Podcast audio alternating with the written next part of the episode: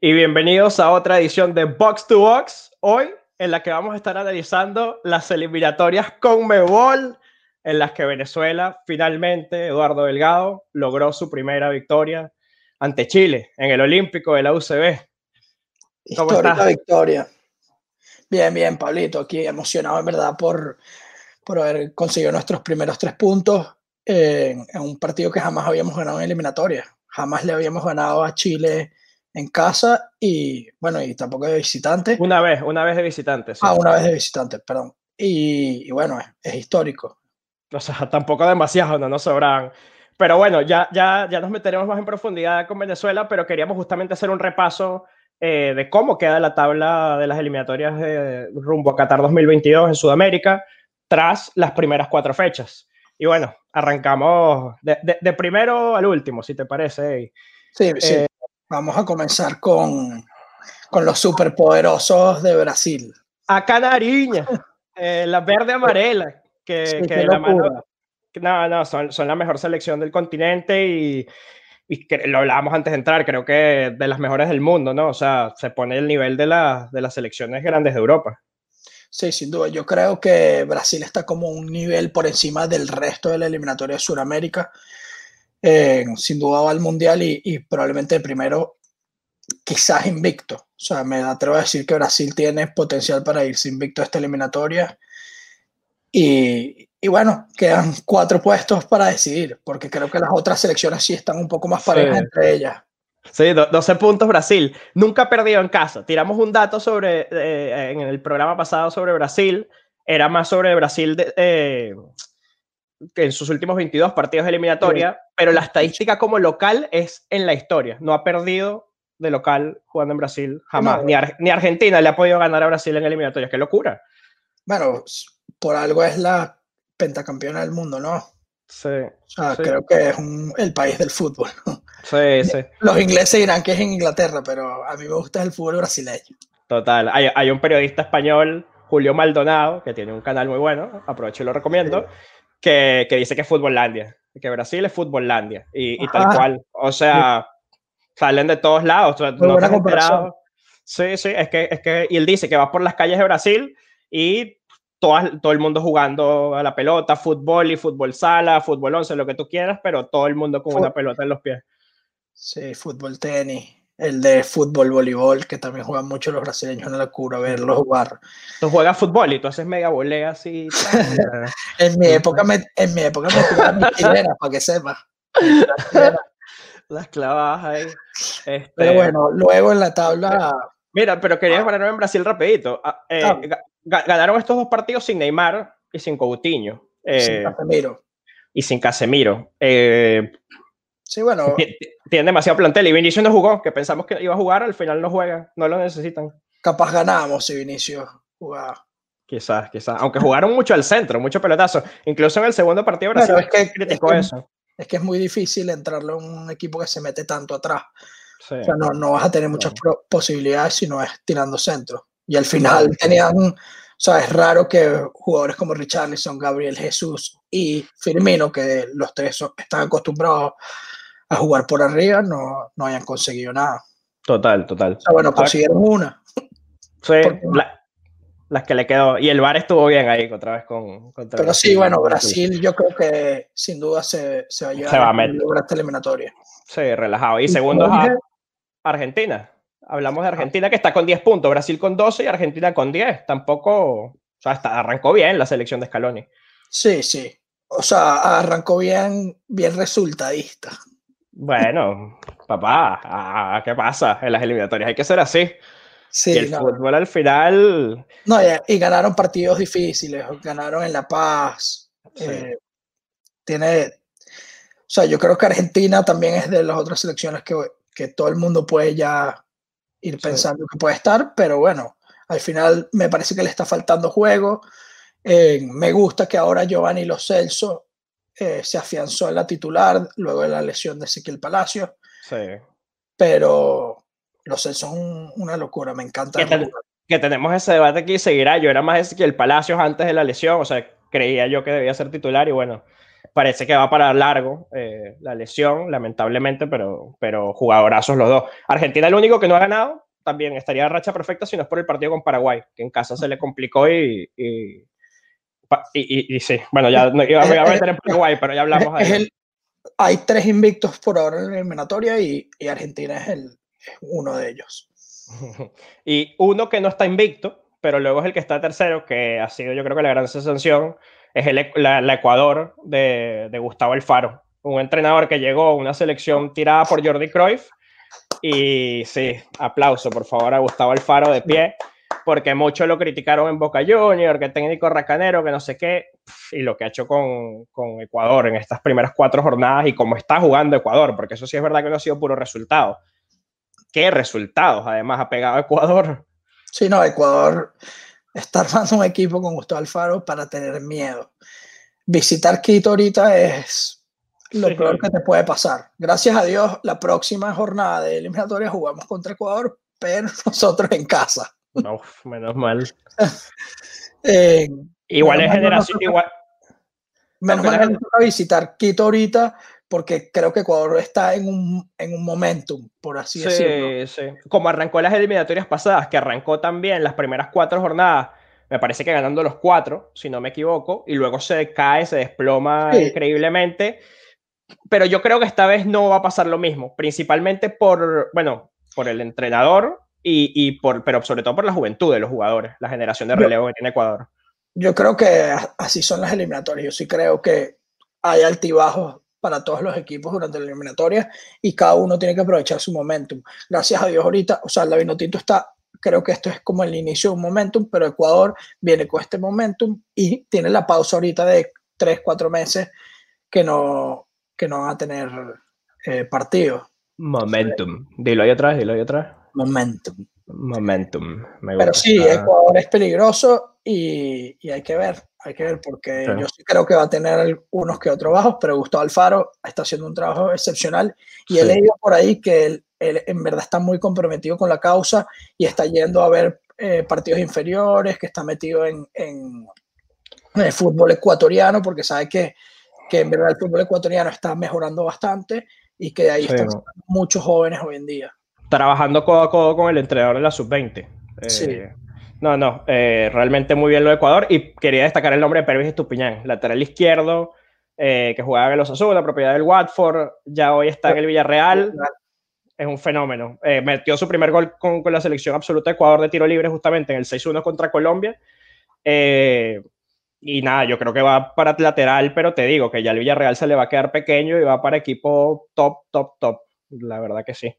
Y de cuarto lugar, en la tabla de posiciones con seis puntos. La otra, que, la tercera invicta que mencionabas, que había tres. La tercera es Paraguay, con una victoria y tres empates. Qué raro. Qué raro que Paraguay esté invicta con un montón de empates, ¿no? Sí, sí. El mío es su madre, ¿vale? Ese qué, mal me caen los paraguayos. Ah, es que siempre ah, me acuerdo de la Copa América de 2011. Sí, pero están, todos y se metieron a la final. Están jugando bien con el Totoritz, o sea, creo que están haciendo muy buenos planteamientos de partido. Más mucho más ofensivo que antes. Sí. sí. Aunque bueno, están empatando mucho y, y, bueno, al final es mejor empatar que perder. Están sumando punticos y punticos y, y, eso los acerca cada vez más arriba. Eh, Total, se dice que Paraguay se le complican los partidos en casa su única victoria fue contra, contra la Vino Tinto. Tal cual. sí.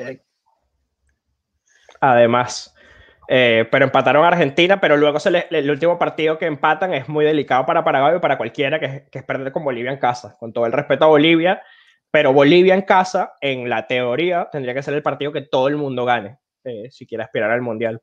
Y a Paraguay se le atragantó ese partido. Que se le atragante todo a los paraguayos de fútbol, nada, a los paraguayos fuera de la cancha, los queremos mucho, nos comemos algo, no sé qué comen, no sé qué comida típica hay en Paraguay. Si alguien sabe, por favor, déjenlo en los comentarios. Eh, no conozco ni un paraguayo. Viva la cultura guaraní. Eh, de quinto, los positivos. Estos son los que todos dieron positivos. Se fueron de asado a comer asado después del primer partido y ahorita dieron un montón de casos positivos. Eh, y nada, que habló Uruguay, obviamente que está en el quinto lugar. En este momento se metería el repechaje, seis puntos, eh, los mismos que Paraguay, pero por diferencia de goles queda en esa posición. Un Uruguay que no sé, para, para mí ha mostrado altibajos, o sea, al final ha sido muy inconsistente, o sea, ha, ha mostrado picos muy altos, pero luego ha tenido momentos terribles. No sé cómo lo ves tú.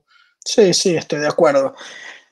Hay que ver, al final Uruguay es una selección demasiado fuerte, o sea, tanto defensivamente como ofensivamente tiene un equipazo, lo hemos hablado, eh, tiene dos delanteros top en Europa, o sea, que, o que fueron top en Europa, como Cavani y Luis Suárez.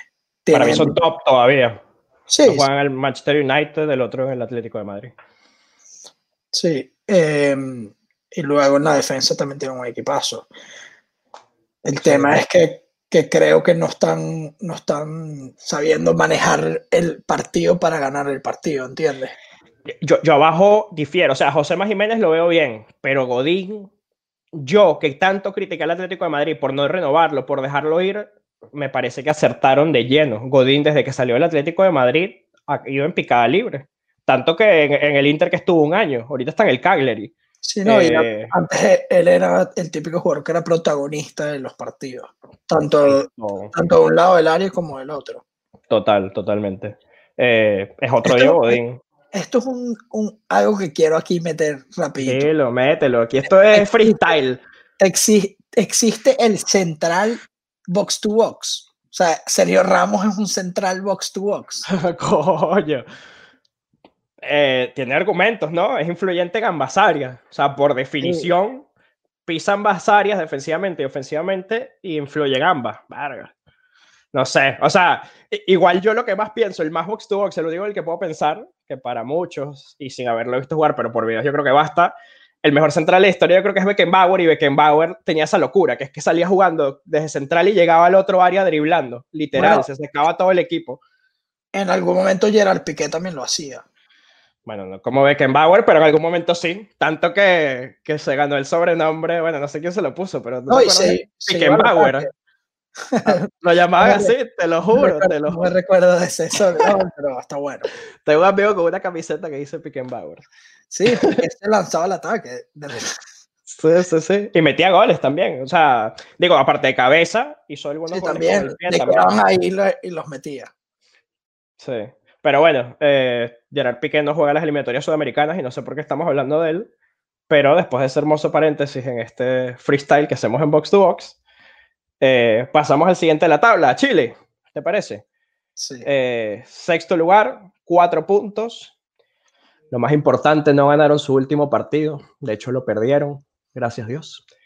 Chile inconsistente, no sé, Reinaldo Rueda, yo también he visto muchas críticas en Chile hacia Reinaldo Rueda. Sí. Yo quiero hablar de Arturo Vidal. Okay. Pero, no, pero quiero hablar de Arturo Vidal porque. Le pero bien pasaron, o mal. Le pasaron. O sea, lo dejaron tirado en el piso en el último partido, ¿no? ¿Quién? ¿Quién? No sé, un tal Yángel Herrera. Ah, lo, lo, lo, pisoteó un poquito, sí. Pero mira, mira que Vidal es lo mejor de Chile. Igual. Sí, bueno, y, y, es preocupante que lo mejor de Chile se da contra lo mejor de Venezuela y no lleva vida. Sí. Sí, Porque pero... hoy en día ya Ángel Herrera es el mejor de Venezuela. Y sobre todo físicamente. Creo que aquí ves, o sea, creo que este partido demostró ya Ángel Herrera en el nivel que puede estar como mediocentro en el, en el mundo. Sí, sí, sí, total. O sea, bueno, yo creo que lo viene demostrando con el Granada en la Liga Española, pero sí es verdad que en eliminatoria, eso contra un Arturo Vidal, claro, que juega el Inter. Vidal tampoco jugó retirado, todavía viene a hacer un golazo, un doblete a, a Perú. No, eh, no. Y, y, no, y nos clavó también eh, en una jugada que justamente mencionamos que pudo haber hecho más Yangel en la marca. Pero aún así estoy de acuerdo que en el medio campo le ganó la mayoría de los duelos y, Yangel. Por ejemplo, veo un Alexis Sánchez lento. lento. Hoy en día el, el, el fútbol es, es de, de, mucha velocidad y, y, tener un extremo como Alexis que ya no tiene la velocidad de antes, que, que depende mucho de, de, pasar, de hacer un pase de 30 metros bueno, de, sí de conseguir un espacio que, que, ya hoy en día no es tan fácil con selecciones como Venezuela que saben jugar muy en bloque atrás. No sé, a Chile ah, le falta. Le falta muchísimo, la generación de relevo no está a la altura. Felipe Mora, por ejemplo, era el 9 titular, es el 9 titular, eh, juega en la MLS. Y te digo, no es de los mejores delanteros de la MLS tampoco, no es malo tampoco, pero... y, creo que no es titular indiscutible, ¿no? Mm, mm, sí lo es, pero, pero no arrancó siendo estrella, no llegó a tampoco siendo ah, un Carlos Vela, un Joseph Martínez, no es esto. Eh, y, Alexis Sánchez, sí, yo, mira, fíjate que muchos jugadores chilenos eh, no rendían con clubes, pienso en el caso de Eduardo Vargas, pero con el mismo Alexis le siguió pasando en los últimos años, que no rendían sus clubes, pero con el Manchester United más específicamente, y cuando llegaba a la selección rendía, pero ahorita llegó a la selección y fue, lo, fue hasta peor que en sus clubes, o sea, realmente Alexis físicamente yo no sé si es que no se cuidó, pero llegando a los 30 años ya es un jugador que, que está muy mal en cuestiones de aceleración, de estamina, y, leí en Twitter también a, Jaime Macías eh, que decía las piernas pesan con respecto a, a Chile, y creo que lo resume muy bien también en general. Sí, yo quiero resaltar una cosa de Chile que me impresionó bastante, que fue el central, el Maripán. Ajá. Yo no entiendo cómo ese jugador está jugando en, en una eliminatoria de Sudamérica. Juega el Mónaco, además. Juega el Mónaco. Debe ir, debe ir muy bien por arriba y, y seguramente eh, lo metieron para, para, o sea, Reinaldo Rueda pensó en, mira, hay que detener a Salomón por arriba, pero wow, fue mucha eficiencia y me parece que, que, los chilenos tienen que llamar a Gary Medel como sea. No, no, no, sé, Gary. Gary es un crack. La verdad es que no dio un pase bueno, Maripán. Y las, o sea, por, abajo a lo mejor quizás uno que otro, pero por arriba es que las mandaba al otro campo. eran pases a Wilker todo y, y pifió. Y, o sea, una, cosa, y una cosa que, que me di cuenta eh, en la transmisión, yo vi el juego narrado por chilenos, decían que la pelota larga la estaba lanzando Maripán y que en verdad esa pelota larga, eh, quien la lanza eh, debería ser otro. O sea, debería ser de los mediocentros. Ahorita no me recuerdo que. Eh, Eric Pulgar. Ah, Eric Pulgar, de la Fiorentina. Ese sí tiene un guante, ¿oíste? Ese sí, mete unos balonazos. Y, y, gracias a Dios, Maripán fue el que tomó esa decisión y, y lanzó esos porque hubo como dos, tres de Eric Pulgar que lanzó el cambio de banda y les cayó perfecta a Alexi. Sí, sí. Total, total, lo agarraba solo en la banda y, y, decían, creo que mencionaron justamente en la transmisión, que era algo así como en la temporada pasada de los jugadores que más completó justamente pase largos en las cinco ligas europeas. O sea, entra entre esa estadística. Eric Pulgar sí es buenísimo, te digo, y ese joven, ese, ese sí es, ese es el único que yo creo que está a la altura de esta generación de relevo eh, Yo creo que él va a ser como el que va a comandar la, la, generación de relevo de Chile. Sí, sí, sí, no me extraña. ¿Y Rueda? ¿Tú crees que Rueda sigue o, o se lo van a volar? Yo lo sé. O sea, yo creo que le van a dejar hasta marzo la próxima fecha. Sí, sí, hay que ver. no, sé, no, sé qué candidatos haya tampoco en esta. Ah, ya tienen cuatro puntos, tampoco es que, están tan graves, están a dos puntos de la clasificación. Sí. Todavía es muy temprano para tomar decisiones. O sea, Peseiro, eh, si perdía contra Chile, probablemente se iba, pero ahora ganó y ahora todo el mundo ama a Peseiro y Peseiro se queda en la selección. Peseiro, Peseiro. Pero, bueno, vamos, vamos al séptimo de la tabla. Al séptimo, al séptimo, que este sí es la debacle y yo creo que este sí eh, puede ser que se vaya este entrenador hablamos de Colombia, que viene de, par de debacles consecutivas. Perdió, perdió en Barranquilla eh, contra, o sea, de dos goleadas históricas. Con Barranquilla recuerdo 0-3 eh, contra Uruguay y ahorita el 6-1 en Quito contra Ecuador. Eh, son resultados sacatécnicos, yo sí creo. por ahí vi un reporte que parece que James se, se, y lo puso Univisión, no es una fuente, digamos, no menor, que parece que James entró a coñazos en, en, el medio tiempo con un jugador de Colombia. Después, después del juego de Ecuador, o sea, durante el juego de Ecuador. Mm, después del juego de Ecuador en el camerino, exacto. Después de la goleada. Eh, luego de recibir nueve goles. Sí, como debe estar ese vestuario, ¿no? Y, y Carlos Queiroz. Pero James, ¿tú, ¿tú ves a James siendo así? Yo sí, yo a James lo veo súper calentón y, y, lo veo además en ese vestuario con el pecho inflado, recontra por las nubes. James no ha jugado tan bien. El equipo todo ha estado mal, pero, pero James tampoco estaba a la altura. Yo creo que Queiroz no sigue. Sí, yo tampoco. Eh, no, creo que no es el estilo de juego que necesita Colombia. Yo creo que Colombia necesita un técnico argentino.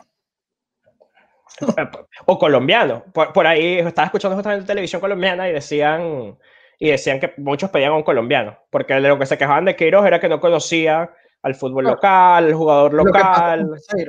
Total. Claro, es un entrenador europeo. Total. Y, y, sí, y que, y que, no ha estado... ha estado empapado de este fútbol. Total. Eh, y, he insistido con ciertas cosas que yo no las he visto y he hablado con amigos colombianos y coinciden. Por ejemplo, la de cuadrado lateral derecho. No, defensivamente dejaba muchísimos huecos. Ofensivamente le sirvió contra Venezuela, por ejemplo, y yo creo que después de ahí quiso insistir o todo, pero no. No, mentira, y estoy, estoy equivocado, no jugó de lateral derecho contra Venezuela y le funcionó de extremo, pero en los últimos partidos sí lo ponía de lateral derecho y, Cuadrado defensivamente deja mucho que desear. Eh, la verdad es que esa no, no, no, entiendo, porque o lo ponía de interior también en el medio campo, no a su mejor, versión. Para mi Cuadrado está claro que, que, tiene que ser extremo, que tiene que jugar por la banda. Eh, entonces Queiroz para afuera. Sí, yo sí lo, que, lo escucho, lo escucho en box to box primero. Y bueno, nos metemos en el octavo de la tabla. Aquí intentaremos no estar demasiado sobre excitados. que hola, estar excitados y estamos de octavos. no sé si lo lograremos. Todavía no tenemos ni, no estamos cerca de la clasificación. No. Y estamos excitados. Vea, pero es que yo me había eliminado, ¿sabes? Yo, yo, estoy excitado porque es que yo, hablamos de Venezuela, obviamente, del octavo de la tabla, tres puntos, consiguió sus primeros puntos ganándole a Chile eh, en Caracas. Y es eso, para mí, para mí la emoción está en que yo ya no veía mundial, o sea, nada, nada, nada, nada. Si, no se le ganaba a Chile, y ojo, yo no veía tan claro ganarle a Chile. Había gente más convencida que yo, yo no lo veía tan claro. Y yo decía, ya con un empate en Chile no, no hay nada que hacer, había que ganar sí o sí. Y lo hicimos. Yo sí, o sea, yo sí le daba la esperanza de que podíamos ganar, pero yo estaba seguro que íbamos a sacar puntos. Así empate o ganábamos, iba a pasar. O sea, creo que, creo que el, el jugador venezolano está en un nivel de confianza y se creyó esto. Sí, y podemos ir a un mundial.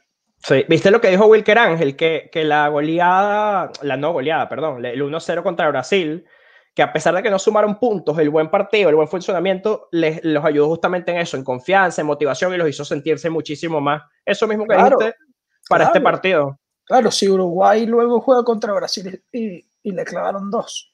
Sí, en, en Montevideo, además. O sea, si de Sao Paulo te meten uno nada más, es que es algo para salir orgulloso. Hablábamos de que Brasil no, ha perdido jamás en eliminatorias en su casa. Tuvimos partido Brasil luego de, haber perdido tus dos primeros partidos eliminatorios. cuando, tú, cuando tú analizas un partido de, de o sea, cuando tú analizas tu eliminatoria, tu, el partido contra Brasil de visitante lo das por perdido 100%. Sí, tú no, cuentas con esos puntos para clasificar. Total. Siendo Venezuela, no, no, pero te digo, yo creo que cualquiera. Como Bolivia en casa, eh, tiene que ser tres puntos, Brasil de visita. Pero, si, sacas, si sacas uno, vas va que chuta. Ok, ahora vamos un poco más a analizar, por favor. Quiero hablar, Ángel Herrera. Eso, eso, yo iba ahí, yo iba ahí.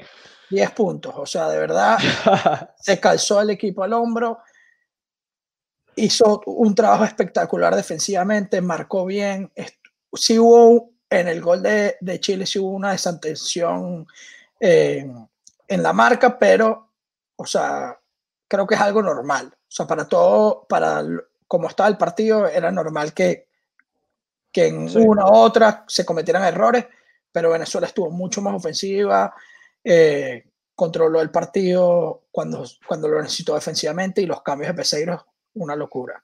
Sí, no, no, la, la, la, pegó el techo. Yo, yo también, bueno, Yangel, lo mismo, se graduó. Creo que ya es el que comanda los hilos está vino tinto. Rincón no estaba, jugó Junior Moreno. Cristian Cáceres creo que se vuelve a afianzar, creo que más que nunca indiscutible. Eh, y yo no sé si Rincón, con todo lo que significa, deba jugar, eh, porque a Junior Moreno también lo vi muy bien, sobre todo en salida de balón, una locura lo que te da Junior, Junior Moreno en salida de balón. Eh, hoy en día ese debate, vieron, se vio muy bien al tribote de Junior Moreno, Cristian Cáceres y está ese debate de si Rincón debería ser ahora titular en la selección. Sí.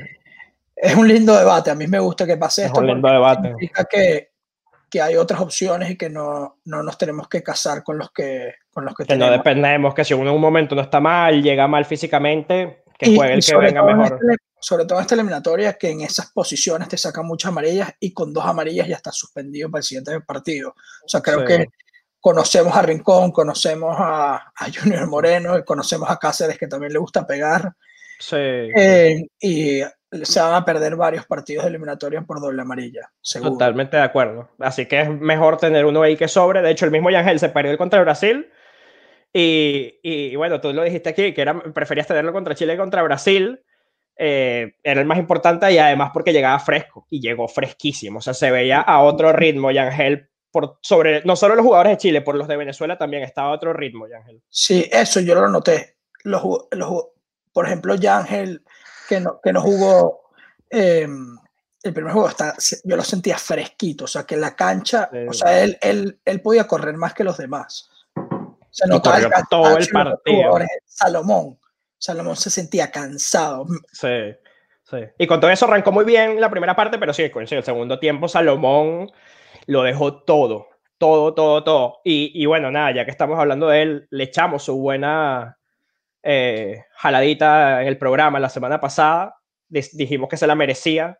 Y qué pedazo delantero Salomón Rondón, como, como ganaba entre los centrales todo el partido, como aguantó el balón y qué gol de killer mete. O sea, el gol es, es de un delantero de clase mundial. El centro también es de clase mundial, Jefferson Soteldo. Pero para ganar con esa precisión, la jugada es muy buena, sí que por cierto Junior Moreno es el que recibe el rebote y redistribuye hacia la banda, le, le vuelve a dar apertura a la jugada. Es que, viene una muy buena jugada, era una jugada entre Rómulo, Jefferson Soteldo y, y, Chile logra y, Machi, y, Chile logra despejar y le queda Junior Moreno. Y Junior Moreno la vuelve a arrancar. Exacto. Soteldo, centro preciso, me, me, pareció un gol, te lo juro, de, de top 5 ligas de Europa, eh, por el centro y por la, y por la el movimiento, sobre todo, para hacer ese movimiento y no quedar en offside, sobre todo eso, no quedar en offside, es complicadísimo. Eh, y bueno, no sé, no sé si tienes algo que agregar de Salomón, ya yo estoy sobreexcitado, como se pueden dar cuenta. Sí, no, yo, yo quiero hablar más de Peseiro. Creo que. Ok, vamos a parar me, de Peseiro. me gustó mucho el planteamiento que hizo eh, porque comenzó con el tribote y luego cuando necesitó ganar el partido sacó a Cristian Cáceres para meter a Romulo Otero que lo tiró más de enganche sí. eh, y era lo que necesitaba el partido. O sea, al final tiene mucho mérito el trabajo de Peseiro o los cambios de Peseiro como planteó el partido Peseiro haber conseguido estos tres puntos. Momento clave ese, ¿no? Minuto 78, saca un volante de marca Cristian Cáceres, entra Rómulo Otero, 1-1. Eh, o sea, lo que, lo que hablábamos ahorita de que una, un empate sería prácticamente despedirse del Mundial, Peseiro lo sentía así y eso fue lo que transmitió en los cambios. O sea, lo fue a buscar no, y, como diciendo, si no gano este, no y, vamos. Y tú no solo, o sea, se lo transmites en los cambios hasta el equipo. O sea, cuando, claro. tú, cuando tú estás jugando este partido y, y, y ves lo cansado que estás, minuto 70 y Peseiro se va ofensivo, tú, el jugador adentro, se mete en un chip de, ah, es que vamos a ganar el partido. Sí, sí. El cambio fue ofensivo, o sea, sacaron a Cristian Cáceres para ganar el partido. Y Otero, y Otero entró, eso no es que entró interior, entró de Otero, 10, de 10 puro. A, a mí Otero no me termina de convencer en la selección, pero entró perfecto. O sea, controló el partido muy bien. A, a mí lo que no me gusta de Otero es que le gusta mucho driblar. Y hay veces sí. que no suelta la pelota por driblar. Total. Y se la queda además y le quitan la pelota. A mí no me gusta ese tipo de jugador, pero contra Chile lo vi mucho más fluido, quería entregar la pelota, sí, hacía sus finticas, pero fintica la pasaba, buscaba. ¿Entiendes? Sí, sí, sí. No, no, no, levanta la cabeza tanto. Eh, y ya no está tan joven, ¿oíste? O sea, porque te diría, no, esas cosas las pueden corregir, pero es que ya, ya Rómulo Otero no, no es un juvenil. Años, 28 años. 28 años, sí, sí, aquí lo veo, 28 años. Eh, o sea, ya es un jugador hecho y derecho. Ya es parte de su de las dificultades, nada, que tiene. Eh, mira, eh, vamos a hablar rapidito del último partido que, que Juanpi lo dejaron y parecía que iba a entrar, iban a meter los dos cambios y al final no, no entra. Fue por el tema de, de, bueno, de Uh -huh. No se ha aclarado exactamente qué pasó, pero es, es, por el tema de que hay solo tres ventanas para hacer cambios. Mm. Y hubo un error en, en la. En, Sí, el número que iban a poner. Sí, y entró el primero que fue Sabarino, ¿no? No recuerdo, la verdad. Sí, creo que es Sabarino el que entra en el primer cambio y luego iba a entrar Juanpi, pero el árbitro reanudó el partido porque el cuarto árbitro se tardó demasiado. O sea, fue un malentendido entre los árbitros según lo que yo entendí. Claro. Y bueno, Juanpi se quedó sin, sin ver minutos y tampoco entró contra... En el otro. Sí. Sí, te digo que Otero era más... Ah, tiene más cambio de ritmo que Juanpi. Aunque la otra opción de enganche hubiera sido él. Sí, sí. Y yo creo que si, si a los 15, 20 minutos que Otero... O sea, Otero entró y a los 4 minutos fue el gol. Si, si no hubiésemos conseguido ese gol, creo que, que los cambios al final, en vez de ser Chancellor Oscar Conde, hubiesen sido Juanpi y Fernando. Total. Sí, sí. Yo, estaban calentando. De hecho, yo antes que la de Otero, yo estaba pensando, fue más inteligente primero meter al enganche, además, porque primero metes al enganche y después los dos nueve, pero yo estaba eso, esperando ya que metieran los dobles nueve y empezar a meter balones al área y a cabecear. Claro. Eh, porque los chilenos realmente no estaban tan bien, a pesar de que tenían altura, no estaban tan bien por el aire. Eh, nada, no sé, algo más que, que, agregar de Venezuela. Bueno, Peseiro se afianza, ya para resumir lo de Peseiro, eh, se afianza, todo el país lo quiere y y, bueno, yo quiero agregar algo más, que es que yo creo que Venezuela en las próximas doble fecha tiene dos partidos que para mí son súper importantes para ir al Mundial, si, si queremos aspirar. Venezuela-Ecuador en casa. sabemos que Ecuador es un equipo difícil, pero en casa tenemos que hacerle buen partido. Y luego vamos a Perú a jugar contra Perú, que es la novena de la tabla actualmente. Y rivales directos al final siempre terminan siendo. Sí, no, y, y, Perú no se está viendo bien, Pablo, y hay que sacarle puntos a ellos. Sobre, o sea, si no, le puedes, sacar a Paraguay en casa, tienes que ir a pescar puntos en Perú. Sí, tal cual. Y, y Perú eso, Perú arrancó muy mal la eliminatoria y, y me recuerda el, el, paralelismo de la pasada, así como hablamos de que Ecuador arrancó muy bien también y esperemos no se caiga o, o quizás no se caiga, pero arrancó muy mal la eliminatoria pasada y después se enchufó con Gareca, empezó a ganar partidos como loco y se metió el mundial al final porque no me acuerdo la racha que gana de partidos al final es una locura. Sí, al final fue una locura.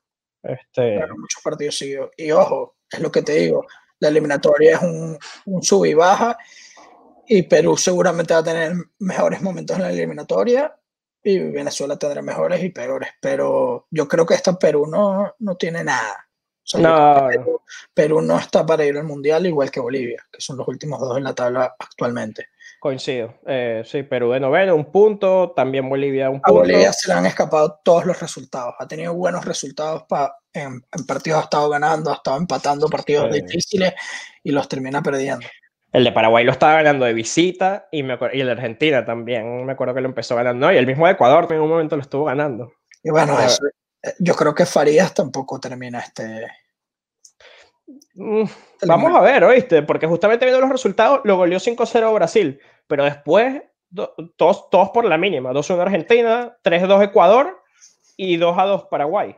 Pero ha perdido sus dos partidos en La Paz, que es su gran arma. Eso sí. Hay que ver cómo le va a ir. Pero, contra Ecuador y Argentina, que son que arrancaron bien la eliminatoria. no, y Ecuador también juega en la altura. Claro, pero, pero, al final, si tú quieres ir al, al, Mundial y eres Bolivia, tú cuentas con esos puntos en la paz contra Ecuador, a Argentina cuentas con que le puedes conseguir un empate.